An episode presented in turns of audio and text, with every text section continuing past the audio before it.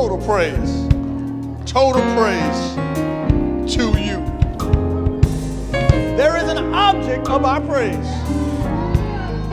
Many folks praise a lot of things. Some of us sports aficionados, we praise a whole lot of people for a whole lot of reasons. But our total praise goes to you. Oh man, oh man, oh man. Oh Lord. A great God deserves a big old praise. Total praise.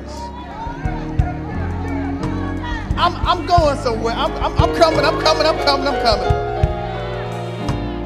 Lord, I'm always captivated.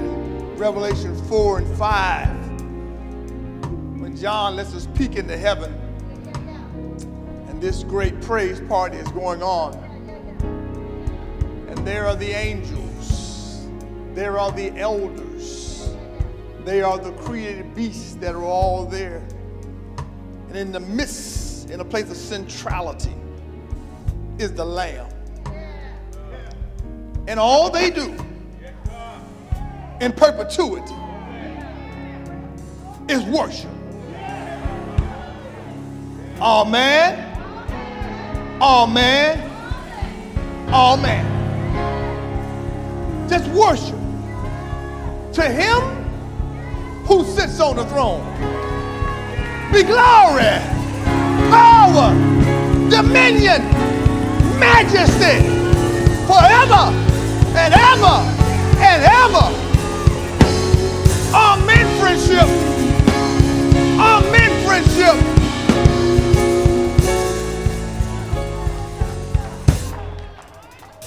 First Peter chapter 4. First Peter chapter 4.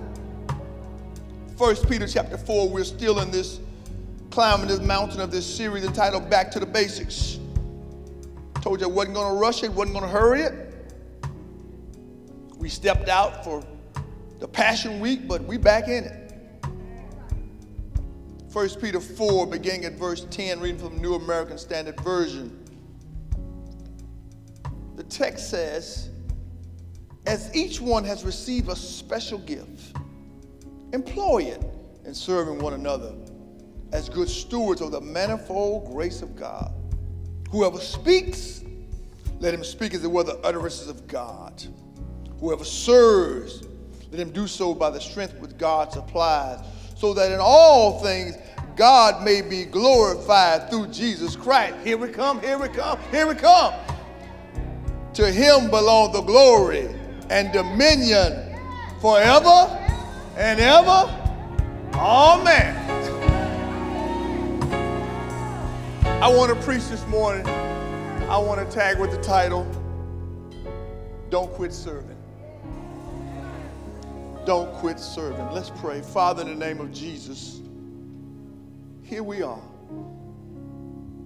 We've watched on the news car accidents drive-bys, kidnaps, shootings, border crisis, political pundits in Washington.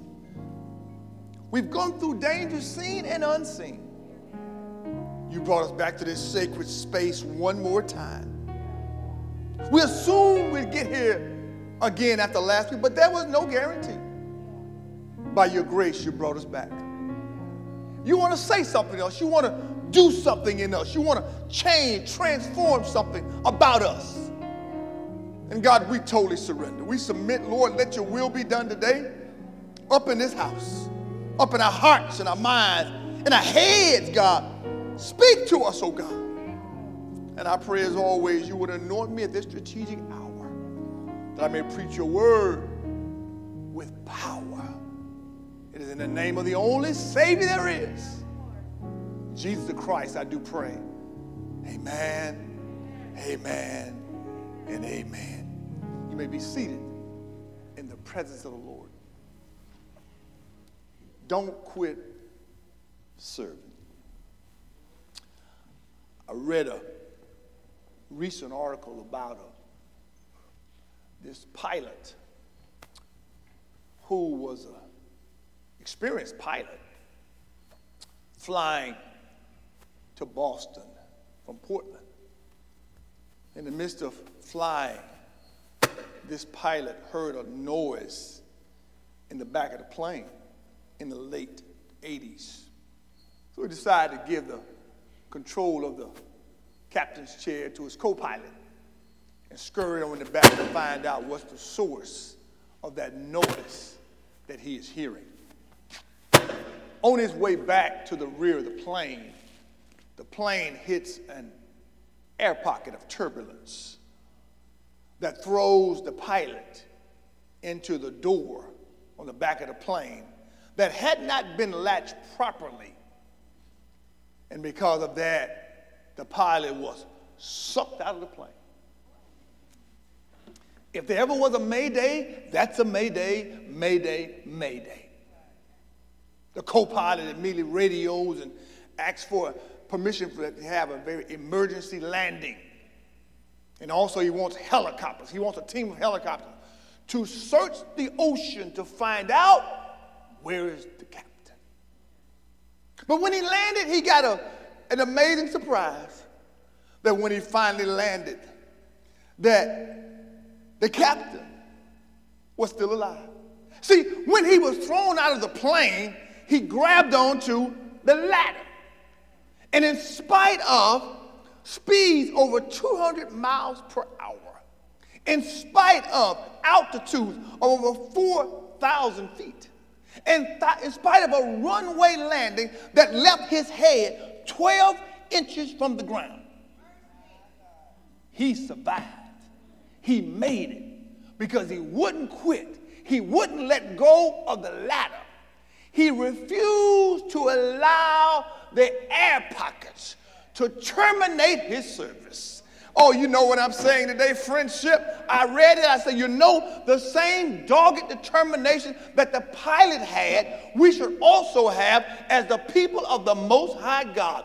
We should also declare and resolve in our spirit today that guess what? in this life, there will be air pockets of turbulence.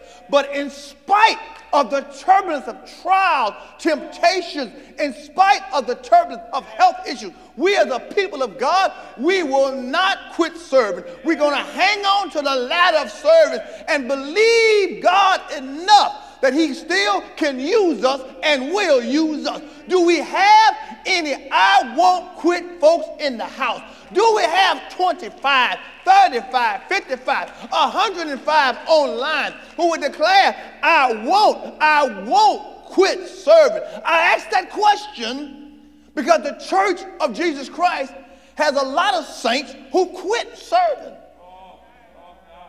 They've quit supporting the ministry. They've, they've quit showing up to ministries. They've quit serving in the ministry that they do come to. Because I believe that the COVID pandemic literally lifted the lid. It exposes the callousness, the coldness, and the carnality of many church going folks. But God has a new day. God has a new way. God's looking for some redeemed folks, the remnant of the redeemed who are willing to rise up and declare that guess what? I will still serve. Or any folks like that in the house, I will still serve. In spite of cancer and radiation, I will still serve. In spite of being out of work or underemployed, I will still serve in spite of losing a loved one or loved ones, I will still serve. In spite of dysfunction domestically, I still will serve. In spite of suffering in school all year long, I will, oh yes, I will, still serve. Because God's looking for some folks who will serve no matter what. This text Peter pins this as an aged apostle to a people who are struggling, a people who are, chapter 1, verse 1 says they're scattered geographically, emotionally, men, they're scattered. Like some of us in the house today online, you're scattered. Your emotions are scattered. Your minds, you're scattered right now. Because in following Jesus Christ, they've landed in the hot water of hostility. And now they're being persecuted. And they're being treated like a human pinata. They're getting hit on every side. In chapter 2, they're getting hit on the job. In chapter 3, they're getting hit by an unsaved spouse or an ungodly spouse. In chapter 4, they're being hit by neighbors in the community. And in chapter 5, they're being hit because the Bible says that guess what? The adversary, the devil, is like a roaring lion seeking to devour them. So they're being hit on every side. And yet, and yet, Peter penned this epistle of encouragement to remind those who are being mistreated don't you quit. Oh, that's a word for somebody right there. Oh, you can go home right now because somebody in the sound of my voice, you've been mistreated, you've been marginalized, and yet God is saying, don't you quit. And look how he launches off in his text about service. He says in verse 10, as each one, stop right there. He says it emphatically in the original language. Each one of you. I love that. Not some of you, not most of you, not many of you, but each of you.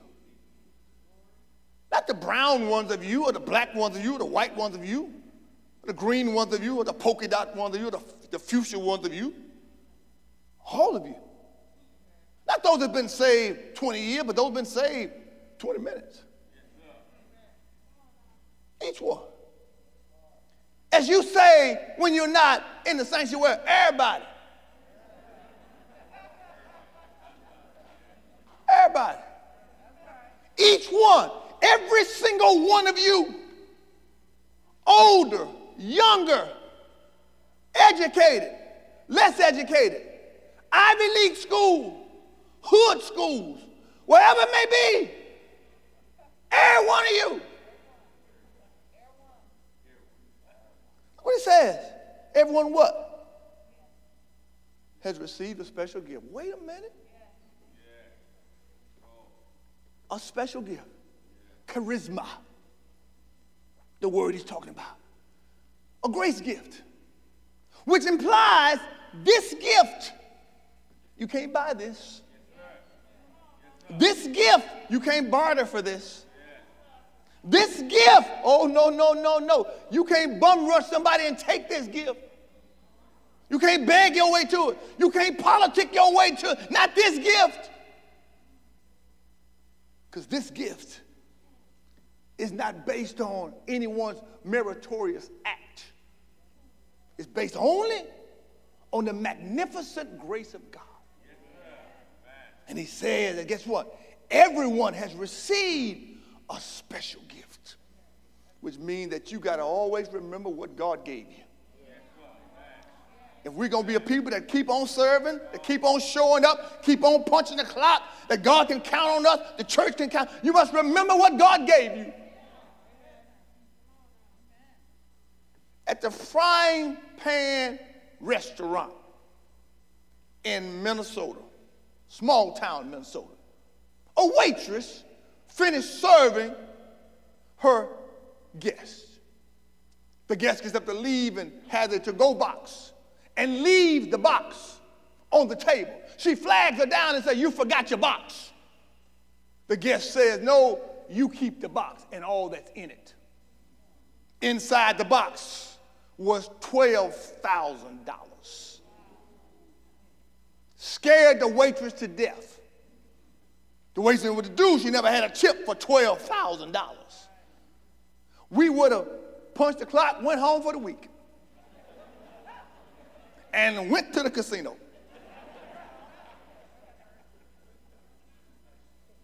She called the police.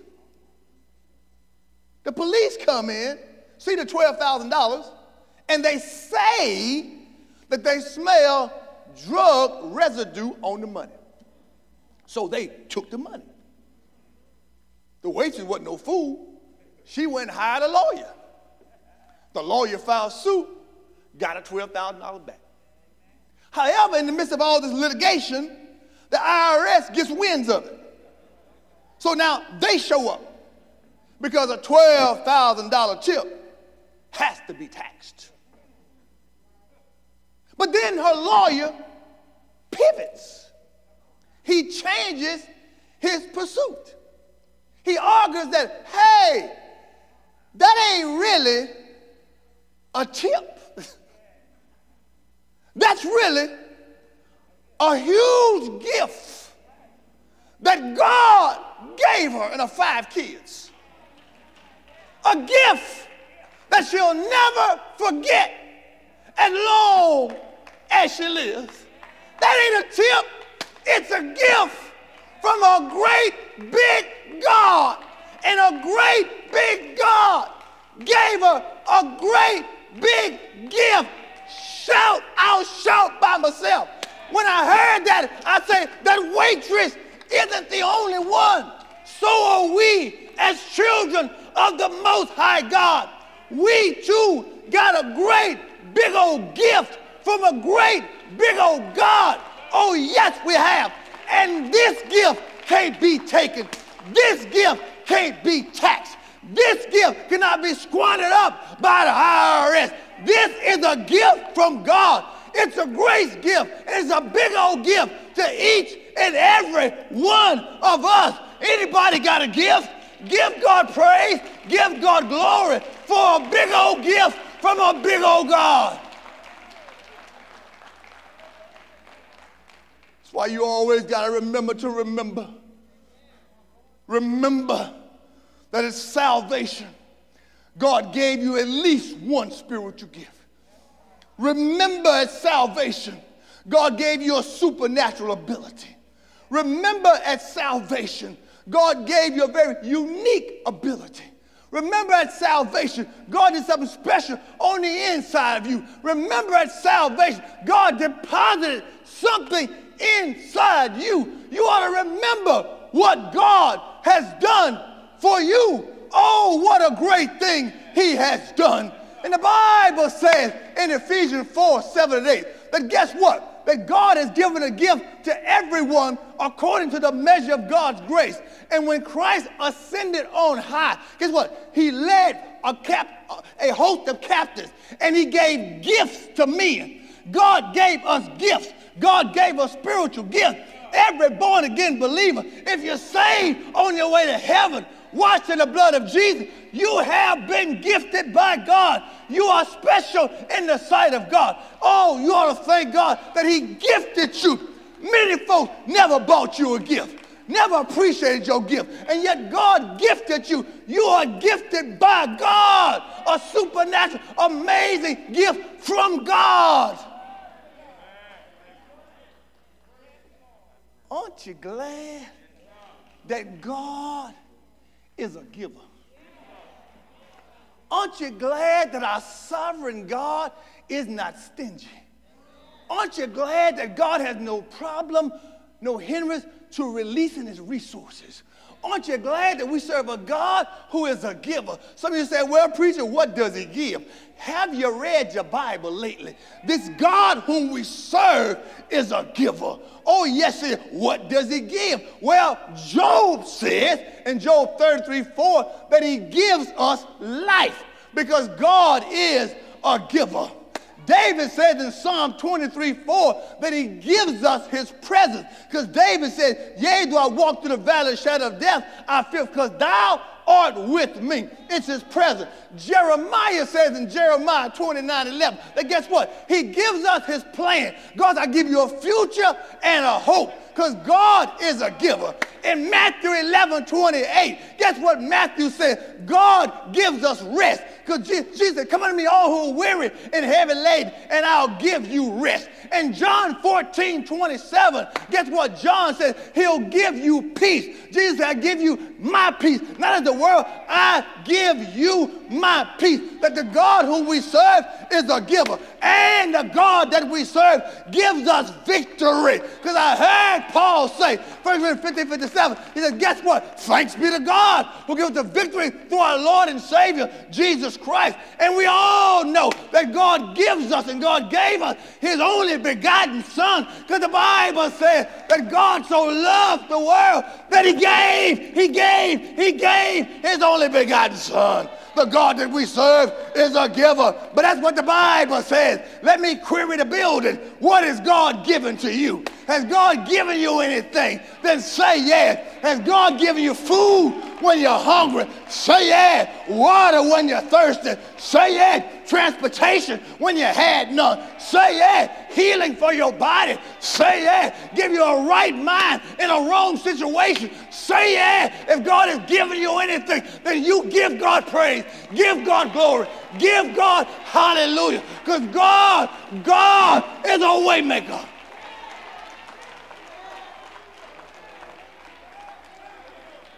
This God that we serve has given you a gifting. You gifted. You gifted. May not have all the talents in the world. May not be on a cover of Forbes magazine. But you're gifted. Do you know who you are? Do you know whose you are? Do you know what it costs for God to gift you? You got the audacity to say no mas when it comes to service. But don't get it twisted. Gifting does not mean maturity. Just because you're gifted don't mean you're mature. That's the great conundrum in Christianity.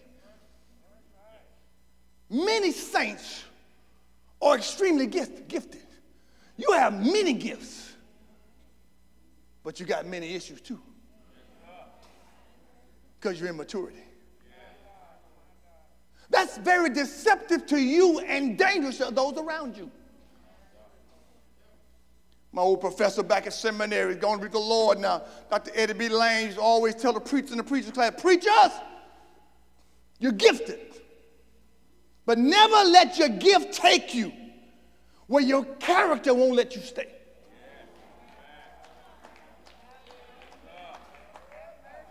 Your gift will open doors for you. Your gift will open opportunities for you. Your gift will take you great place. But never let your gift take you where your character shows up and it won't let you stay.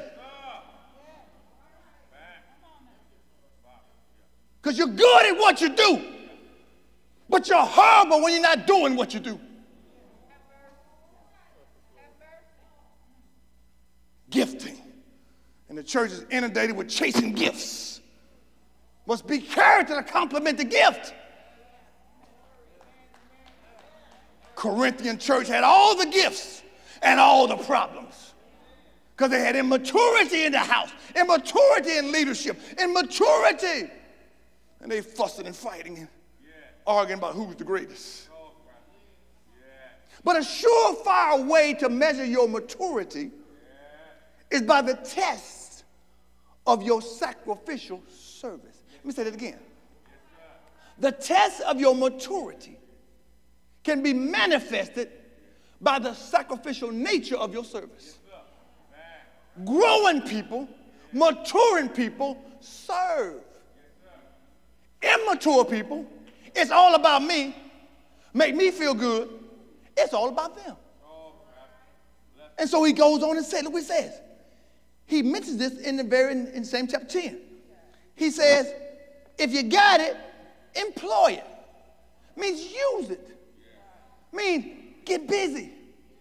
Means mobilize it. If you got the gift, don't just shout about it, be about it.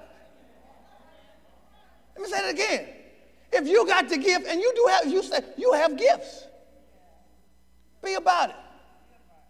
He says what? Employ it as good stewards of the manifold grace of God. Now, what in the world is Peter talking about? Let me break this. Let's dig a little deeper. Two things. First thing he says this as good stewards, which implies that although the gift is given to you, the gift is not owned by you. You're simply a steward. The gift comes from God and it belongs to God. So you don't get to willy nilly declare what you are going to do and not going to do with God's gift because it don't belong to you. 1 Corinthians 4 2 says, required of a steward that won't be found trustworthy or faithful. So God wants you to be faithful what He gave to you, but it belongs to God. You're just a steward, but you're not the subject or the sovereign one over your gift. But also it says this the manifold grace of God. Now, what in the world is that? That Greek word has the idea of like being multicolored, various, variations.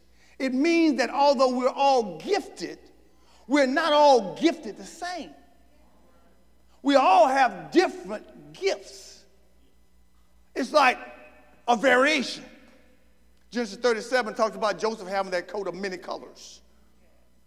1 Peter 1 6 talks about there's a variation of trials.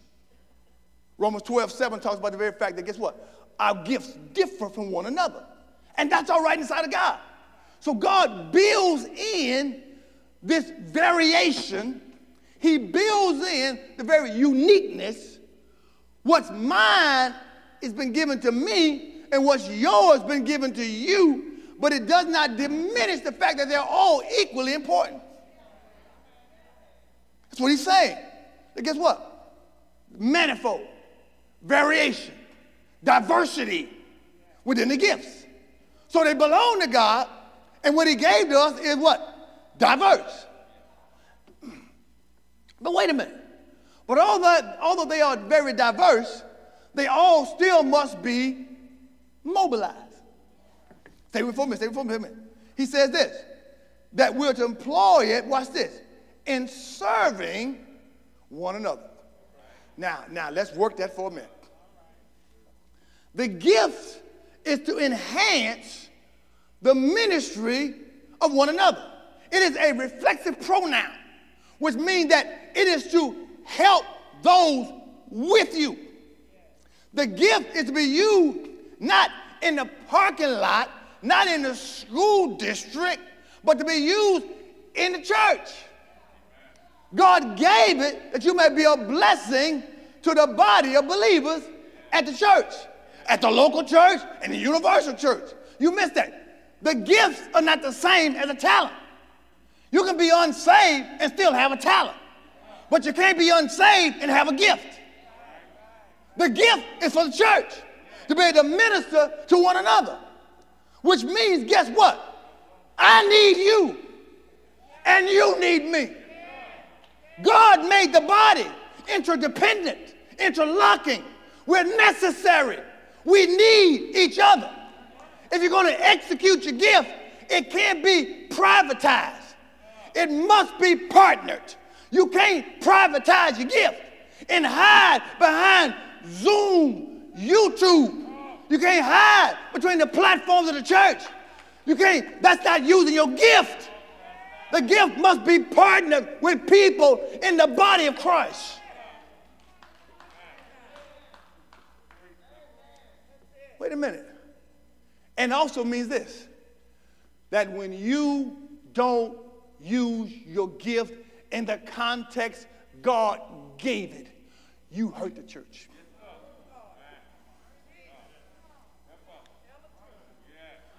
I'm almost through. Hang on, hang on swallow, you'll be all right.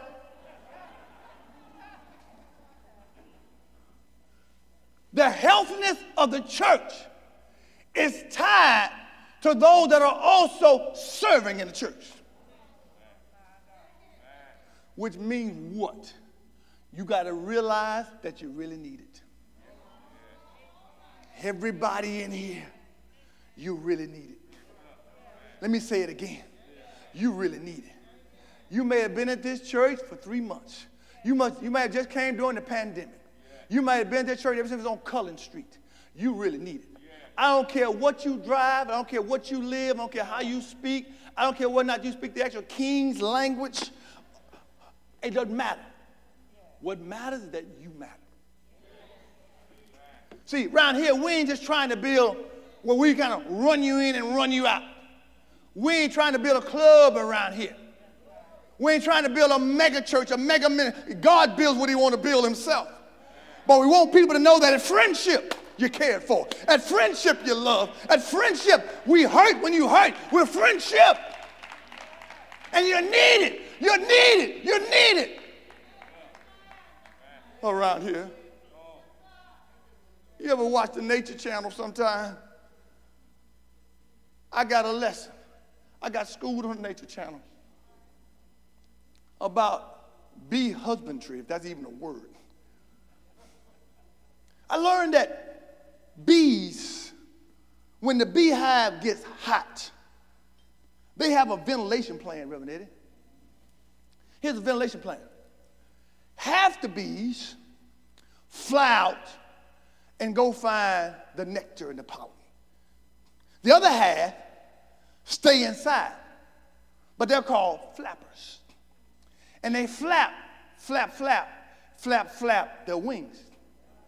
And by the time that the flyers get back, the beehive is 10 degrees cooler. I ain't through yet. And guess what they do? On the next day, they rotate. So now the flappers become flyers and the flyers become flappers. And they keep on making sweet honey because they all agree that teamwork makes the dream work. And every bee is necessary. Hey, you know what I'm saying, friendship. That ain't just true about a beehive. Oh, no, it's not. It's also true about us as the body of Christ. I want somebody to know up in here you might be a flyer, or you might be a flapper, or you might be a flapper that flies. Whatever you may want to be, I want you to know that guess what? Teamwork makes the dream work. And every bee like believer in this house, in this church, online, you matter. You are necessary to the work of God. Do you have any bees in the house? Any bees in Jesus Christ? That every one of you, you are necessary. You're important to the very work of God. Every bee matters. Every bee matters. For this church to be more than a song and a sermon, you got to know that every bee matters. God put you here by his sovereign will because what you got can help us be all that God meant for us to be. And every bee matters. The Bible says, 1 Corinthians 12 7, that the gifts were given for the common good of all because every bee matters. The Bible says, 1 Corinthians 12, 20 to 26, the Bible says, whether you're a head or an eye, whatever you may be, guess what? You matter. Everyone matters. And it says that guess what? Whenever one is sorrowful, we all sorrowful. And when, when we find one rejoicing, we all rejoice. Why? Because every bee matters. The Bible says, Ephesians 4 16, that the body of Christ builds itself up and grows in love according to the proper working of every individual part because every bee matters. We must have the temperament, the mindset, the attitude of Jesus Christ in Luke 15 4, when the Bible says that the shepherd had a hundred sheep and yet one strayed off. And the shepherd, the good shepherd, he left the 99 and chased down the one. I am saying today, you might be that one. Well, get ready. Friendship about to chase you down, about to call you down, about to text you up, about to get all up in your business. Because every bee, every sheep, everybody matters. I'm telling you today, you matter to the body of Christ and friendship. Because guess what? When you hide in isolation, when you don't come forward, you cripple the church. You cripple the church. Many churches today are limping along because the laborers have left their post. The problem with the church many times is not external forces. It's not even the adversary. It's apathy in the pews. And when the church, God gives every church the resources, the gifts, the leadership, the people it needs for his agenda for that church. But it don't work if the people that's at the church don't do the reason why they put at the church. Churches are limping today. Had a lady tell me one time, years ago, I never forgot this. People tell me some crazy stuff. Better be glad I'm saved. Lady told me one time, she said, Pastor Hamilton, I'm leaving this old church and I'm going to the white church. Because around here, y'all got to raise money for everything. Y'all got to fix all kind of stuff. Y'all ain't got enough teachers. So I'm going to the white church where my kids can slide down the slide. And they have big screens on the wall and they can go big trips all around the country. I'm going to the white church where the bus just come pick them up. I'm going on to the white church. Well, guess what? I can just sit there and just bask and just glow and just enjoy the service and not worry about a tithe or an offering. I'm going to the white church. I tell you, y'all better be glad that I'm saved because a whole lot I want to tell. I want to tell a whole lot of stuff that ain't nowhere in that Bible. I show you. I show you. I show you. And yet, and yet, I, hey, hey, okay, that's your decision. But let me just tell you this on your way to your car. When you get there, don't do what you did here, which was nothing, nothing but criticize, complain, and critique. When you get there, be better at the white church than you were at this church. Because in this church, every B matters. Every B matters. Everybody matters. If we got problems, we all got problems. We got celebrate, we all got celebration. Our kids do something great, we gonna shout for all our kids. Kids stop making a D, start making a C, we gonna shout about the C. Whatever they are doing, Phi Beta Kappa, we gonna celebrate. Top of the class, valedictorian, we gonna celebrate that. Got held back another year, we gonna pray this year, you go forward next year. We gonna celebrate. Every B matters in this church.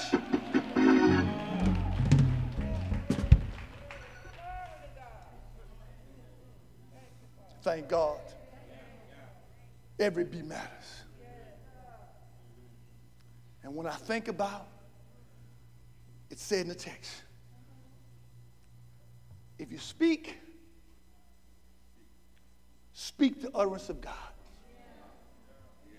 Don't make nothing up. Don't wing it. Don't give a hot take for the moment. What God has said is all you can say. And when you said it, sit down. Sit down. The Spirit of God take it from there. Well, for those that not public gifts, you don't like standing. Microphones scare you, crowds scare you. You serve in the background. Praise God. We need both. And he says in the text, when you serve, do so by the strength which God supplies. Because he knows that in ministry, it's frustrating. In ministry, it's fatiguing. In ministry, fights break out in ministries between ministry leaders. Yes, they do. But he says, guess what? Do it by the strength that God supplies. Don't rely on your own resources because your resources will run out real fast. The first time they cuss you, you're going to run out. The first time they lie on you, it's gonna run out. The first time 10 say they're coming and two show up, it's gonna run out. By the resources that God supplies. Because the Sweezy says this, Reverend Eddie, because he's simply trying to say that when you do it God's way, in the midst of fatigue and foolishness and fighting, God will give you a second wind Hey, anybody know what I'm talking about? Let me talk for a moment and talk about the second wind. God to give you new energy, new strength, new desire, new vision. He'll give you second wind. When you do it His way, He'll come and give you second wind. Am I right about it? I thought about this church last night, and I thought about the pandemic that hit the country and the world and it looked like friendship would have to shut down. And yet, in the midst of the pandemic, God gave this church a second wind. In the midst of death and disease and dying, this church kept on praying. This church kept on feeding people. This church kept on meeting for worship. This church kept on baptizing new believers. This church kept on dedicating babies. This church kept on reaching out to the youth, kept reaching out to our small babies, kept having a water ministry. This church kept having town hall meetings. This church kept moving. This church kept worshiping in the highest praise. Because God gave us a second wind. And everybody kept saying, What us gonna do? Let me tell you what God has done. He's given us a second wind. And we're here today because God came through in the middle of a pandemic. Anybody know about God coming through in the midst of a pandemic? Some of you right now are in a pandemic of pain and problems and pitfalls. And yet the God that we serve, won't he come through? Has he come through? Ain't he all right? Then give God praise. Oh, yeah.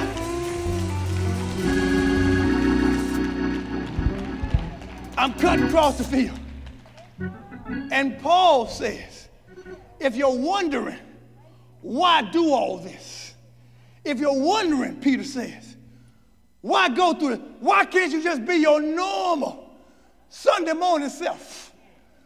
Why can't you just normally skip Word Wednesday and normally come on the first Sunday of every month and normally not serve in any ministry of the church and normally give God a tip and not a tithe? Why can't you do what you've always been doing? Why can't I, Pastor? I'm a busy man. I'm a busy woman. I'm in this organization, in this club. I got this meeting. You don't know what's on my agenda, but none of that agenda you have benefits the church. And if he says why, he says because what? In all things, that God may be glorified, that God may be shown off.